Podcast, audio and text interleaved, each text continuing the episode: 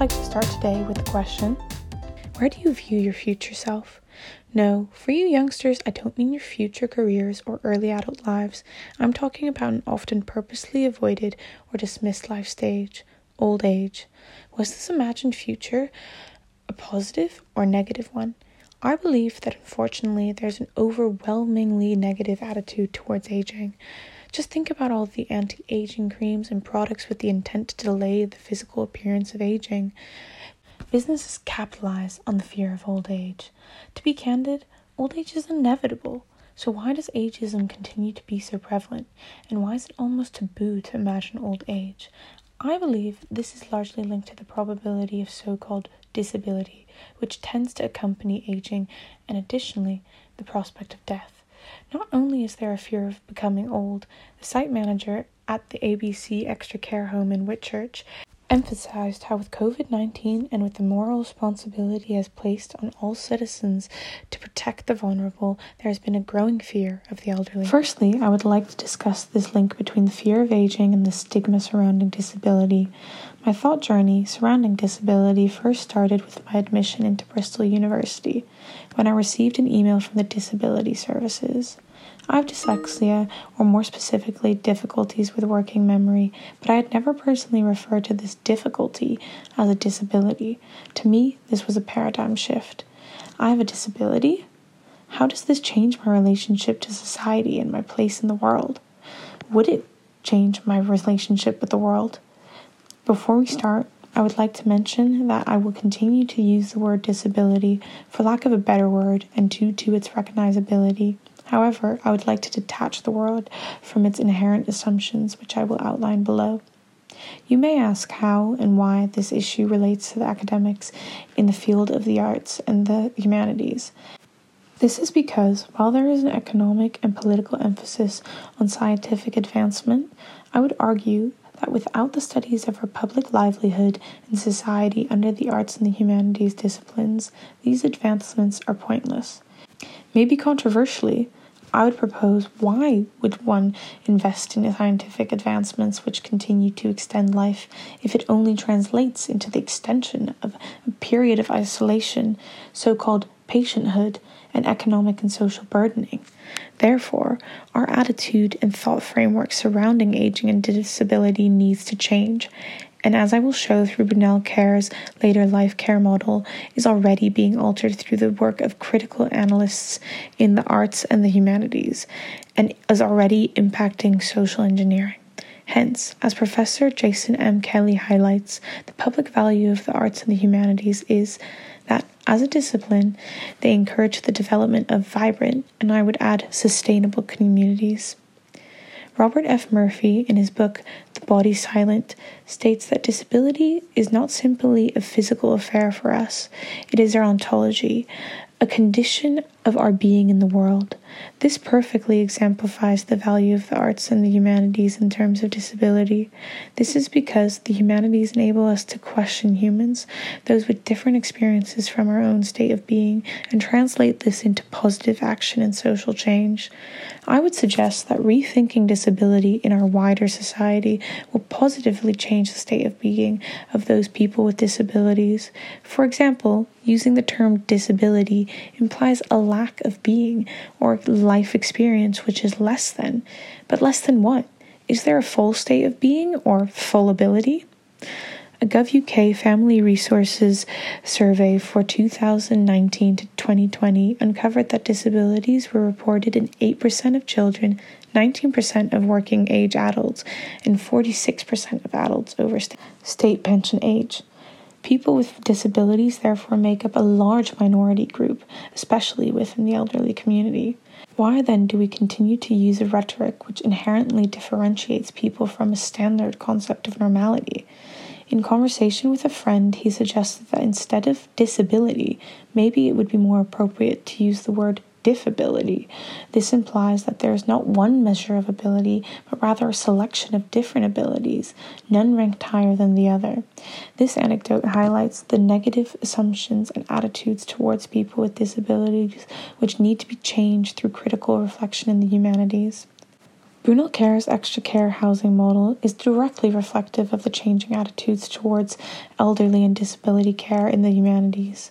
They highlight that their apartments are set within specially designed extra care housing schemes where you can maintain or regain independence while having the extra reassurance that comes with knowing that a care and support team are on hand in emergencies. As demonstrated through Chaplin and Dobbs-Kepper's Age in Place article, it becomes clear that assisted living as a distinct philosophy diverts from a more medical model of elderly care.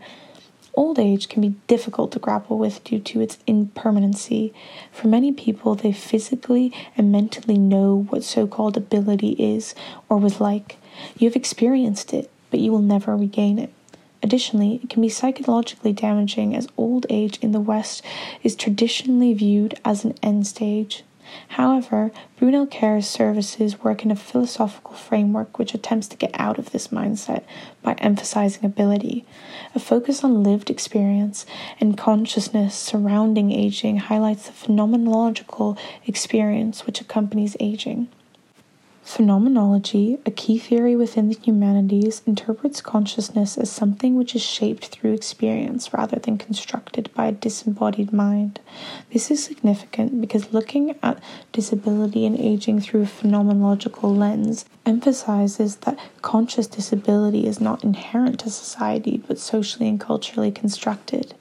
Gilleard's reflections of aging as an unrealizable other emphasizes this phenomenological experience. With aging and old age, there is a much more conscious detachment of the body from the mind or memory. More simply put, people sometimes find it difficult to recognize themselves. Gilleard therefore suggests that with aging, we are more often not aware of mental change. However, physical aging is very apparent to the individual and those around them. Hence, there is this sense of detachment between our mental and physical being.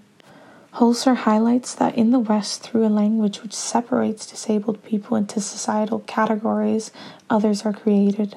Hence, here we see this intersection between an academic question posed in the humanities, which questions what it means to be human, and how ability shapes our relationships in society, and how this translates into real life, here represented by a public othering. An academic or philosophical rethinking is vitally important in reshaping society and the individual relationships with the world. In the book, Disability in Different Cultures, Holzer emphasizes how cultural studies and cultural critique, which fall under the humanities, work to confront structures that regulate the social life of another society and in turn throw light upon the structures of one's own. She notes that while in the Zapotec language there are words to indicate blindness or limping, there is no singular categorization of disabled people. Holzer highlights how this, unlike in Western society, does not place an emphasis on the collective cannots, because, for example, while the blind cannot see, they can speak, walk, and so on. Hence, they can contribute to society in their own way. Diedrich, through his discussion of the phenomenology of disability, addresses the state and or experience of patienthood and the consequential moral reduction of self. He states that patienthood is marked by a loss of agency and sense of self. The Brunel Care Extra Care model attempts to tackle this state of patienthood which I would argue also often accompanies institutionalization into a care home, no matter how intense the care. This is because old age and this end stage to life have become a state of mind and being. Take my own grandmother, for example. She lives in an independent living arrangement in the Netherlands, like that provided by Brunel Care. She receives no day to day care, however, there is a restaurant and a hairdresser on site for her convenience, and there are some communal activities which she can choose to take part in. Nonetheless, she calls it a care home. I believe this stresses that there needs to be an effort to go beyond just providing and encouraging independent care, but there needs to be a popular shift in mindset surrounding old age and disability, one which is not linked to disadvantages in social and economic burdening. This is where the arts are important. Through examining the increased visibility of people with disabilities in literature since the 19th century, such as Victor Hugo's Hunchback of Notre Dame, Fenton and Lazard demonstrate how historically changing attitudes about disability have already had positive spillover effects. They examine that Hugo's work helped elevate the societal value of disabled peoples and simultaneously encouraged increased medical attention and progress in the field. Similarly, this can shift modern beliefs and continue the evolution of elderly and disabled people's standing in society by changing the societal value of normalcy. Victor Turner's work, as quoted through Murphy, states that the long term disabled are neither sick nor well, neither dead nor fully alive, neither out of society nor wholly in it suggesting that their full humanity is left in doubt. Therefore, the humanities are vitally important because the study of society helps shape our understanding of what it means to be fully human. I believe that the importance of the humanities and the arts is to navigate the disabled and elderly through this limbo of consciousness and confused state of being, and eventually get the whole of society out of a Western mindset which bases societal value on a hierarchy ability. Rugami, in her discussion of disability and identity, suggests that society often doesn't take into account the ways in which impairment is part of humanity. Moreover, this indicates that no one individual defines humanity, but rather it is in fact the physical and mental differences which define a full humanity. While it is difficult to overcome this disconnection between the body and mind with aging, changing society to make the elderly and disabled more able will, I suggest, close this gap significantly. I believe that dependence is a key mental barrier to authentic subjectivity as we age, and hence using the arts and the humanities to apply these shifting philosophical concepts surrounding aging to social engineering will help change the phenomenological experiences of these people. Modern technology has in many ways enabled us to adaptability. For example, the immobile can regain independent mobility using an electric scooter. They may not be able to walk, but given the correctly adapted facilities, they can move in their own way. These technologies, depending on the extra needs, do not need to be technologically advanced for example, at ABC, something as simple as the lack of paved paths outside is preventing the safe mobility of the residents getting to the garden. Moreover, while technology can enable the disabled, without a philosophical and societal restructuring, these people will still feel disabled or othered, suggesting once more that the study of current societal structures reveals that disability is socially created rather than biologically inherent.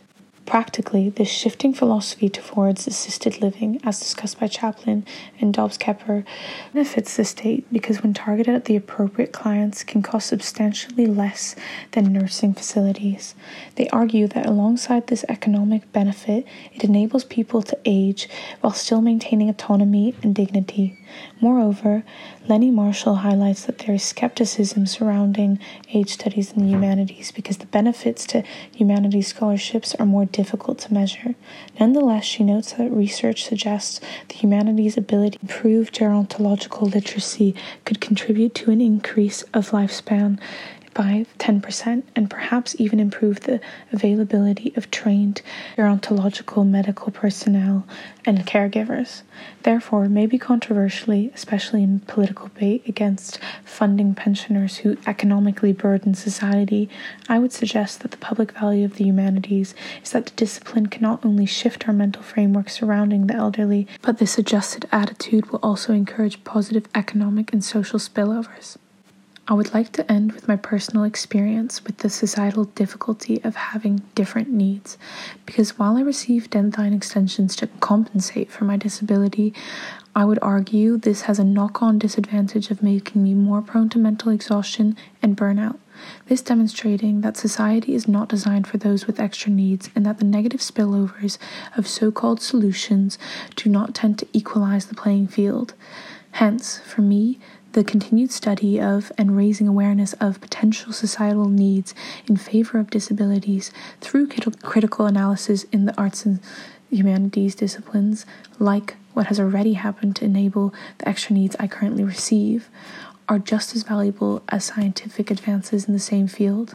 Lastly, I would suggest that this concept of societal responsibility or protection, especially encouraged by the pandemic, encourages people with extra needs to depend on those considered fully enabled. I believe that this distracts from the fact that Western societies need to be restructured physically and mentally. Technological development in sciences, but also accompanied by cultural reframing in the arts and the humanities.